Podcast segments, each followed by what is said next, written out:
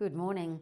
Well, the Australian share market is eyeing a soft start to kick off the trading week as the local futures are suggesting a 0.1 of a percent fall.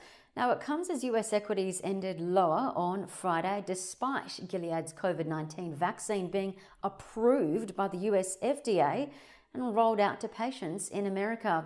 Amazon shares fell 7.6% after it announced it would spend upcoming second quarter profits on COVID 19 staff tests. While Apple shares fell almost 2%, with revenue beating expectations, while it did not give a gauge on upcoming second quarter earnings.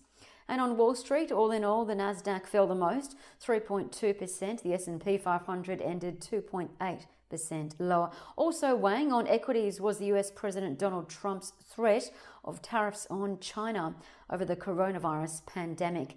Elsewhere on the commodity front, the oil price has pushed ahead up 5% to $19.78 and the gold price is back above $1,700 an ounce. Now, what to watch today? Well, Westpac WBC, they announced their half year profit fell 62% to $1.2 billion, with cash earnings falling 70%.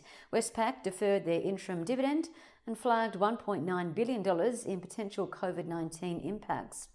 And Afterpay, APT, announced Tencent, the owner of WeChat, became a major shareholder in APT on Friday, making the announcement at 7:20 p.m.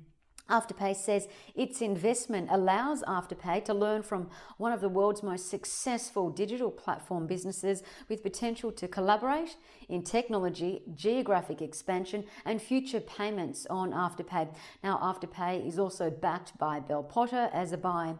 Now to trading ideas. Fortescue Metals FMG, which is currently generating substantial free cash flows and returning much of it to dividends, was reiterated as a Bell Potter hold. Bell Potter notes short term price pressure remains on FMG uh, with the price pressure and exchange rates weighing. However, in good news, Bell Potter expects a 12% dividend yield for Fortescue and its share price to sit at about $10.71 in 12 months. However, Bell Potter cites it's expecting a strong June quarter and a strong balance sheet. Now, Trading Centrals flagged that FMG's nine month price target could sit between 12 to $12.60. Elsewhere, what to watch? Building approvals and permits are out later for the month of March. Consensus is expecting a 15% fall following the 19% surge that we had in February. So I'd keep an eye on construction linked companies, including Brickworks, Boral, and Adelaide Brighton. I'm Jessica Amir from Bell Direct. Happy trading and stay safe.